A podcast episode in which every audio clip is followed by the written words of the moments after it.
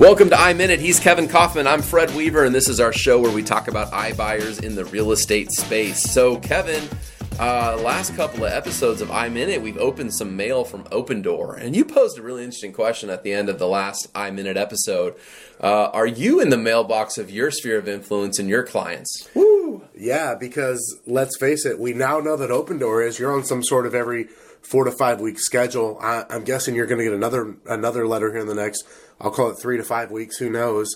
Um, this is actually this is precisely why you and I started some direct mail campaigns of our own last year. It's one thing to be digitally everywhere, and we can do that with some tools, but we got to know that so can Opendoor, and we've got to compete on all fronts with our sphere of influence. And um, again, this is not to say that anything good or bad, right or wrong about Opendoor or any other iBuyer for that matter, but this is about making sure that the consumers are coming to you first and that you're understanding what their options are so you can truly help navigate them through their choices. Yeah, Kevin, I was in Albuquerque, New Mexico last month teaching a class to some of our EXP Realty uh, folks, and um, we talked about sphere of influence and some of the things you and I have done with our sphere. Yeah. And one of the questions that was asked from somebody in the room was like, well, like, what's the correct method of communication? And I, I said, everything, because here's the deal. To one person, they're going to open the mail, to somebody else, they're going to throw my piece of mail out. To one person, they're going to unsubscribe from my email. To somebody else, they're going to read everything I write.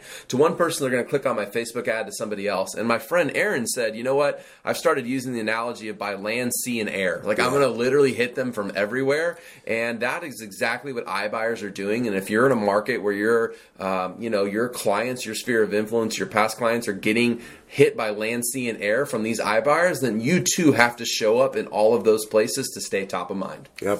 Thanks for joining us for iMinute. I hope you enjoyed today's episode.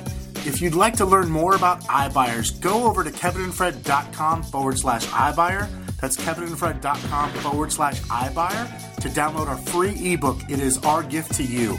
Already have your iBuyer ebook? Head on over to irealestatepro.com for their amazing certification. Kevin and I both have gone through their coursework led by Dan Noma and Kenny Klaus. We credit a lot of what we've learned to iRealestatePro. Visit irealestatepro.com and use the code KF2020. Again, KF2020.